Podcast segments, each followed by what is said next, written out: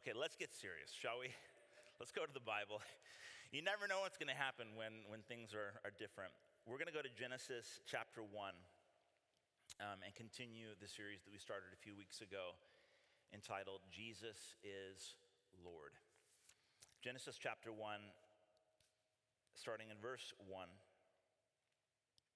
it says, In the beginning, God created the heavens and the earth. The earth was without form and void, and darkness was over the face of the deep, and the Spirit of God was hovering over the face of the waters. And God said, Let there be light. And there was light. This is the beginning of God's story. In the middle of darkness, over the deep waters, the void, the chaos, the disorder, God was present. The Spirit of God was hovering over those chaotic waters. Where were the chaotic waters? Beneath the darkness. Where was the Spirit of God? In the darkness. And God spoke the word, and there was light. But our parents chose darkness. And this is where the story of humanity begins. That's not entirely true. The story of humanity begins with a God who created us and loved us and designed us to be in fellowship with Him and one another. But then we chose darkness. So God entered the world once again to deliver us from darkness, from evil, if you will. Because of his great love, the Father sent the Son, and through the working of the Spirit, by his sacrificial death, on a Roman cross, our God overcame the darkness once and for all. And so the gospel writer John begins to retell the story of God. And he says it like this in John chapter 1, starting in verse 1 In the beginning, sounds familiar? In the beginning was the Word, and the Word was with God and the Word was God. He was in the beginning with God. All things were made through him, and without him was not anything made that was made. In him was life, and the life was the light of men. The light shines in the darkness, and the darkness has not overcome it. Amen. Let me pray for us. Heavenly Father, thank you for your faithfulness. Thank you the way that you did, in fact, enter in to the world that you created to rescue us. Thank you for the way that you continue to pursue us and woo us to yourself. In Jesus' name, amen.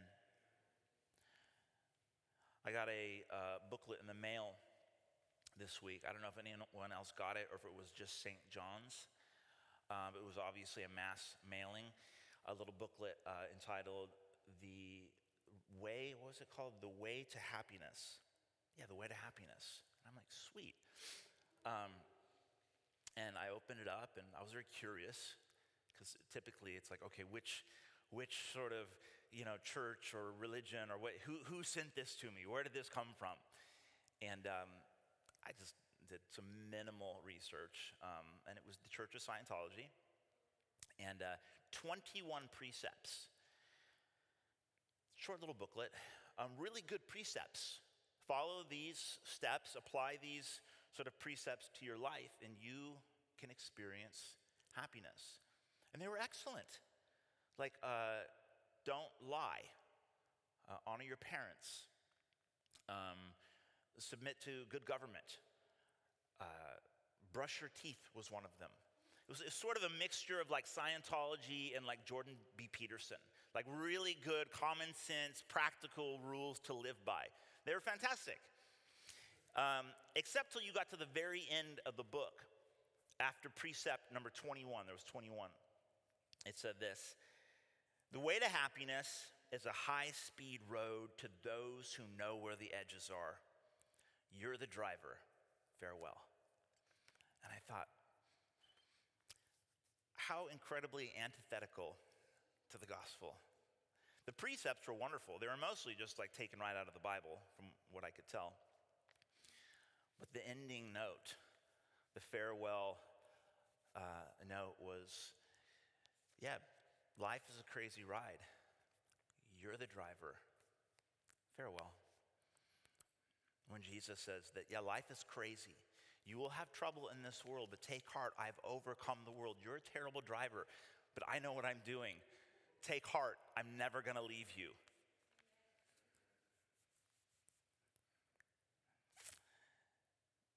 The problem with mere precepts is that there are a lot of bad drivers out there. Anyone ever get a speeding ticket? I was telling Brother Caleb just the other day how at one point I actually had my license taken away from me. This was back like in my 20s. I'm lucky to be alive, honestly. I was, I was pretty, pretty reckless. I had to go to court and like beg the judge to have mercy. He, he gave me permission to drive to work. I was a teacher, I was a middle school teacher. Parents, beware.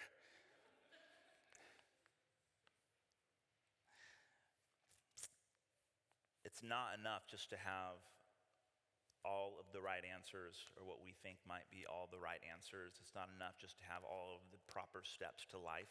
There's something else going on in our world. There's a kind of a darkness.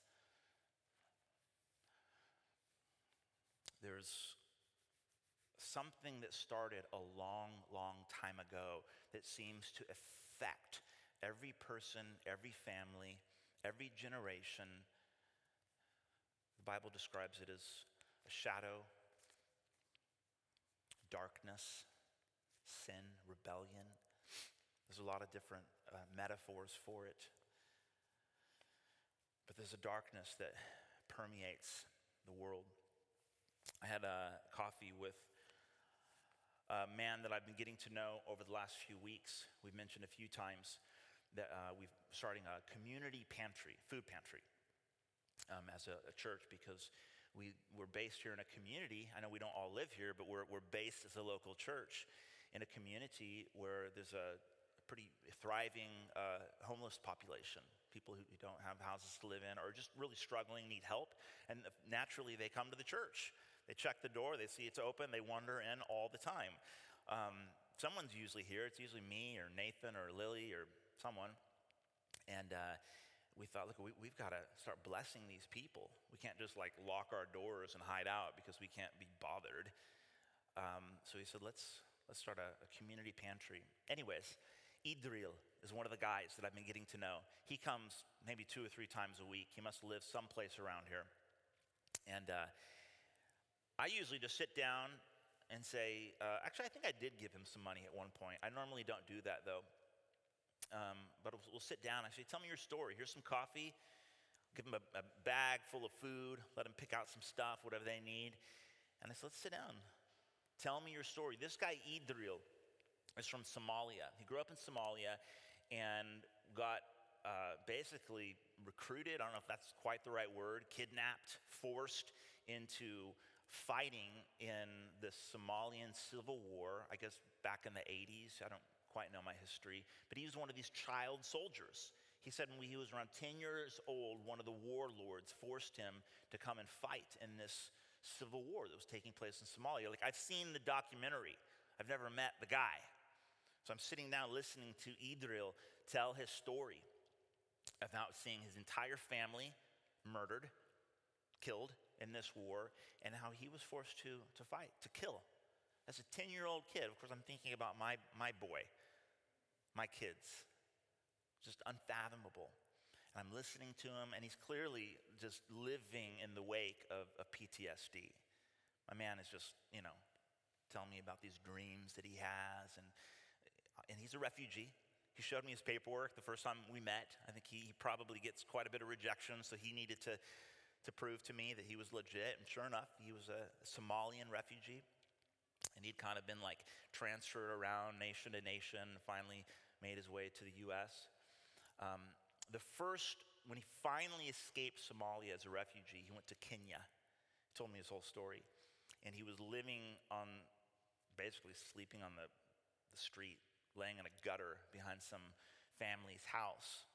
And the father, the owner of the house, came out one day and uh, woke him up. And uh, he, I guess he was like 10 or 11 or something. He says, what, what are you doing here? Where's your family? I don't have a family. They're all dead. So the man took him in, made this little boy, Idril, a part of his family. It just so happens that these Kenyans were Christians. And that was the beginning of his, uh, his journey, converting from Islam to being a follower of Jesus. So he's telling me his story, telling me like just the nightmare that he lived and continues to relive in his dreams. And, and then he finally says, But Jesus watches over me. But I am blessed. And you could see his eyes light up like he meant it. But I am blessed. Jesus provides for me. Jesus has given me hope. Jesus has saved me. Jesus has brought me to America. Jesus has filled my heart with, with everything I need. I'm thinking, like, wait, wait, what was I complaining about this morning? Jesus overcomes the darkness. This is what he does. Jesus overcomes the darkness. The light shines in the darkness, and the darkness has not overcome it. Remember that scene in Lord of the Rings? Or if you're a proper Tolkien buff, do you remember that one chapter in the second book entitled Through or Journey in the Dark? It's that famous scene where Gandalf is passing through the mines of Moria, and just before they leave the mountain, he stop, stops on the precipice to face the Balrog, that demon lurking in the shadows. And he stands on that stone bridge and he says, You cannot pass. It's epic. You got to read the book. I was forced to read it in order to date my wife. You cannot pass. The dark fire will not avail you. Flame of Udun. Go back to the shadow. You cannot pass. And it's a picture of Jesus confronting the darkness and the demon falls. And of course, if you've seen the movie or read the book, you'll recall that Gandalf went down with him. Just as the demon falls into the abyss, he whips his fiery whip one last time and he grabs Gandalf by the ankle and pulls him down. And if you know anything about Tolkien, you cannot deny the, the analogy. This is Jesus who died for the sake of the party, the fellowship, and he descends into the darkness with his defeated foe, only to rise again as Gandalf the White with his glorified body. This is Jesus confronting sin, confronting evil, confronting the enemy of God in the darkness. Jesus is Lord over the darkness. And what are the implications of that? We're told in Colossians 1:13 that God has delivered us from the domain of darkness and transferred us to the kingdom of his beloved son. And we're reminded in Ephesians 6:12 that though there is a fight, though the shadow lingers on, our fight is not against flesh and blood. People our fight is against the cosmic powers over this present darkness, the darkness that lingers, against the spiritual forces of evil in the heavenly places. This is why we pray, Father in heaven, deliver us from evil. I'm a terrible driver. Lord Jesus, take the wheel. Save us from this darkness. Save me from myself. I need more than just 21 precepts to live by. I need a God who confronts the enemy for me. I need a God who can change my heart, a God who has overcome the darkness so that when I'm faced with it in this world, I don't have to cower in hopelessness. I don't have to give in to fear. I don't have to believe lies. I can take my stand and say, You cannot pass. Your dark flame will not avail. You have been slain. You have been overcome. And the darkness will not overcome the light ever again we can take our stand as we sung. And a couple of things happen. What does it mean to declare Jesus is Lord over the darkness in my life when I'm confronted with, with feelings of despair, when it feels hopeless, when things aren't going right, when relationships are breaking down and everything's falling apart. And it feels like this is perhaps what Jesus meant when he said, You will have trouble in this world. Though I've defeated the enemy, though I've overcome darkness, there is still this that my kingdom is in the process of coming in. As John talked about last week so well. In that moment, we're able to take our stand and declare, no, Jesus is Lord over the darkness. I do have hope, and it's not just a wish, fingers crossed. It is the hope of resurrection, life, because he did come back, because he did defeat death. And so my hope is substantial. I'm able to take my stand. You and I. And when we do, Jesus does a couple of things. Number one, Jesus illuminates the darkness. Jesus shines in the darkness. He's not only overcome the darkness, but he illuminates the darkness around us. The Gospel of Luke puts it this way in his first chapter Because of the tender mercy of our God, the sunrise shall visit us from on high to give light to those who sit in darkness and in the shadow of death, to guide our feet into the way of peace. And as the psalmist put it in Psalm 119, your word is a lamp to my feet and a light unto my path. Jesus begins to lead us through the shadowy valleys. Jesus illuminates the darkness around us so that we're not just like aimlessly wandering about hoping things get better. No, He leads us on the path. God gives us precepts, He gives us truth and grace, He gives us His word and His spirit that we might follow Him through the shadow of death and into new life. This is what I love about the booklet. The precepts are fantastic, but unless our king has actually overcome death, all I'm trying to do is just drive a little bit better. And let me tell you something you may become the best driver out there, but there's still a few bad ones left. And so Jesus overcomes the darkness and then begins to guide us. And this is why we meditate on Scripture. Jesus begins to illuminate the darkness around us. He gives us precepts, He guides us into all truth. We don't have to make up morality, we don't have to pick and choose our ethics. Jesus tells us what, what is the way that leads to life. This is how to live.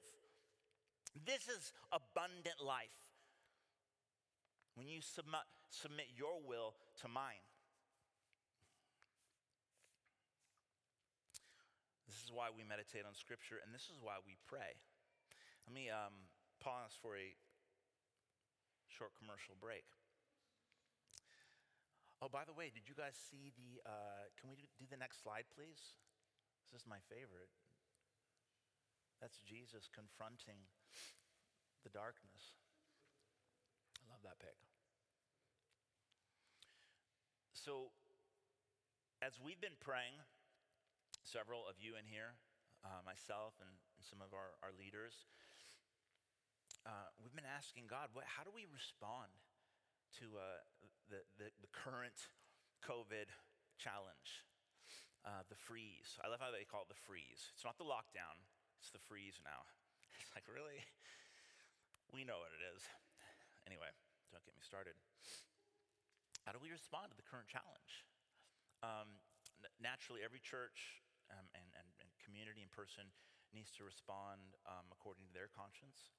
Uh, some people, they're like, look, I, I, don't feel comfortable or safe, or I just don't feel like it's appropriate to, to come out and gather, and that's perfectly fine. That's, I, I have nothing but respect um, for my brothers and sisters or anyone who, who's gonna, gonna make that choice. We all have to make that choice. But as far as, as a community of brothers and sisters go, we prayed and we felt, you know what? I don't think this is the time to, to shrink back, to slow down, or to withdraw. I think Jesus is saying, Yes, submit to the governing authorities. Do that because that's a part of your witness as you, as you live in this society. But within that, lean in, listen, trust. I want to I want to share some things with you. 2020 may almost be over, but I'm not done.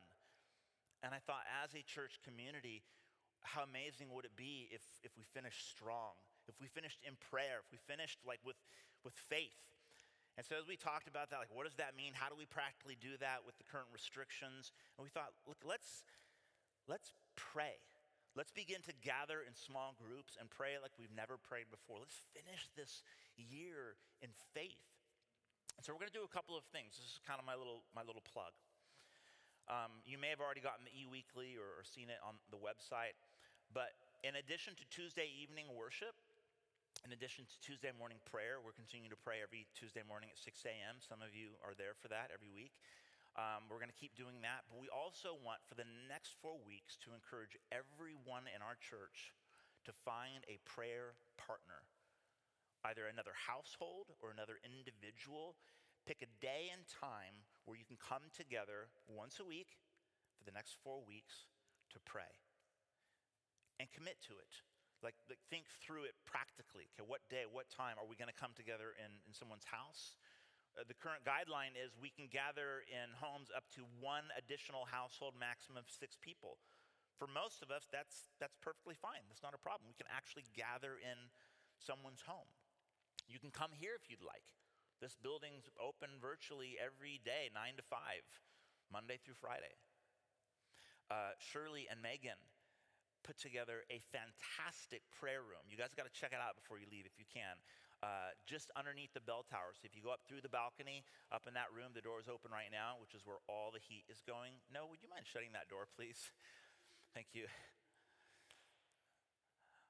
Um, it's like a chimney, it just goes right up there. There's a fantastic prayer room up there, and they've sort of like put stuff all over the walls so you can go in there. It's super interactive. You can show up anytime, any day of the week let yourself in and go upstairs and spend some time praying. Maybe you want to get a prayer partner and make that like your rendezvous spot. And uh, that's what we're going to do for the next four weeks. Think about who you can pray with, contact them, or if you need help with someone, you're like, look, I'm, I, I don't know. I don't know who I could contact. Um, maybe there's someone like me who's looking for someone. We have a little form on our website. In fact, I would love everyone to fill out the form if you go to the website, you can go on the events page. It's pretty easy to find. There's a little link there, and you can sign up and say, Yeah, I'm going to be praying. This is my person. That way, as a church, we can have some sort of a sense like, are we actually doing this? Like, are people into this? Are we praying? And so we can kind of get our finger on the pulse. Or if you need to be connected with someone, there's, a, there's an option for that on the form as well. So there it is. That's, that's, that's something that we're going to do instead of just kind of like, well, I guess we'll just sort of take the rest of the year off. Um, we're going to lean in and we're going to seek God's face and finish in faith. God illuminates the darkness. Jesus exposes the darkness. This is the other thing that Jesus does. When we consider what it means that Jesus overcame the darkness, he defeated the enemy, he dethroned that cosmic power. And so now we can stand knowing that our King has achieved victory for us. Hope is real. He illuminates the darkness around us. We're not simply wandering around aimlessly hoping we get it right. No, He's given us His word. But Jesus also exposes the darkness inside of us. If you think of it as He illuminates the darkness out there, Jesus also exposes the, exposes the darkness in here. 2 Corinthians 4 6 says, For God who said, Let light shine out of darkness has now shown in our hearts to give us the light of the knowledge of the glory of God in the face of Jesus Christ. The same God who said, Let light shine in the darkness, and there was light, has also shown in our hearts to expose the darkness within. I think we all know what that means. To declare Jesus is Lord over the darkness is a declaration that begins in our own hearts, always. Before anyone else, Jesus' victory over the darkness begins with me. It's not just those people. It's not just those bad drivers. You ever been on the road convinced in your heart that no one knows how to drive? Of course, I'm, I, I know how to drive. I'm a fantastic driver. Have you ever found yourself in that place of self loathing and pity and cynicism, thinking, man, if it's, it's just their fault, it's that government's fault, it's that leader's fault, it's my spouse's fault, it's that gender's fault, it's, it's someone else's fault, it's everyone else's fault except mine. And we know that's not true. And sometimes we need to be reminded, and the Holy Spirit does a really, really good job of that. And it's not to condemn, it's not to leave us small and crouched over, crippled under the weight of our own shame. The Holy Spirit doesn't do that. The enemy tries to do that. The Holy Spirit exposes the darkness within us, our sin, our prejudice, our self righteousness, our pride. All of these things that that like to hide in the shadows within our own hearts, the Holy Spirit begins to expose and shines the light on those places and says, That's not who you are. The liar wants to exploit these feelings, these events, moments in the past, and say, That's who you are, you sicko, you dirty person.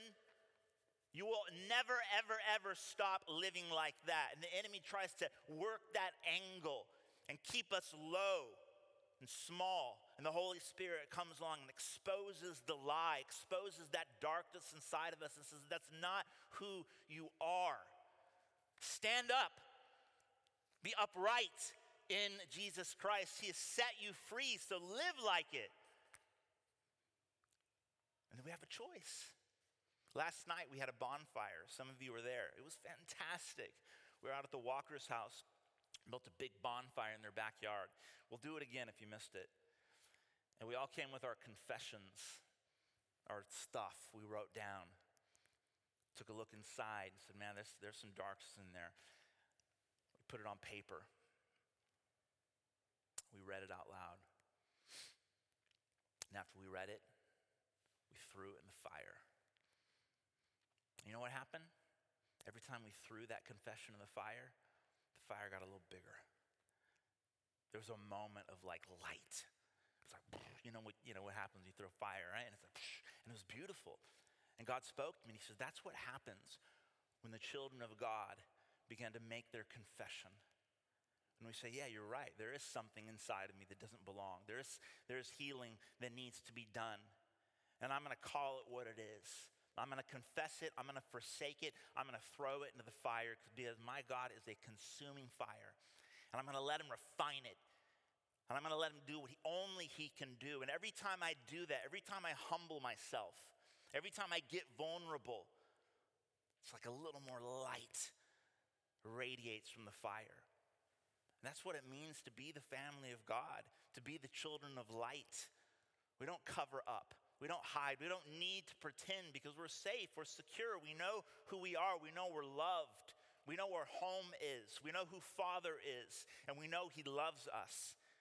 And so when the Holy Spirit begins to expose the darkness within, we don't have to pretend like it's not there. We can get it out and we can put it in the fire and watch the fire of God's love begin to burn even brighter. And that's what Jesus meant when he called us the light. He said, You are the light of the world. What an incredible proclamation. Us sinners, the light of the world. Jesus has overcome the darkness. Shall we worship? Can we stand? Lord Jesus, thank you. You are a great, mighty King. Our God who entered in to our world, even into the darkness. We might be the light, but only insofar as you are shining through us. And we thank you that you are the light that the darkness cannot overcome. Help us, Lord Jesus, in these interesting times to be your people who are, who are, who are living and loving and trusting you in the wake of your victory on the cross. You have overcome the darkness. You are Lord over the darkness. And it's not just a movie, it's not just some fantasy. Well, this is the great reality that we live by. Help us to trust you in new ways, particularly as we finish the year. As we, as we look back, consider all of the good things that you have planned for us moving forward. Lord Jesus, help us to keep our eyes fixed on you, that we wouldn't be overwhelmed by the darkness around us, but that we would be conduits of your light shining bright in the shadowy places of life. Thank you for your promise that as you walk with us through the valley of the shadow of death, we needn't fear evil because you are with us. We love you.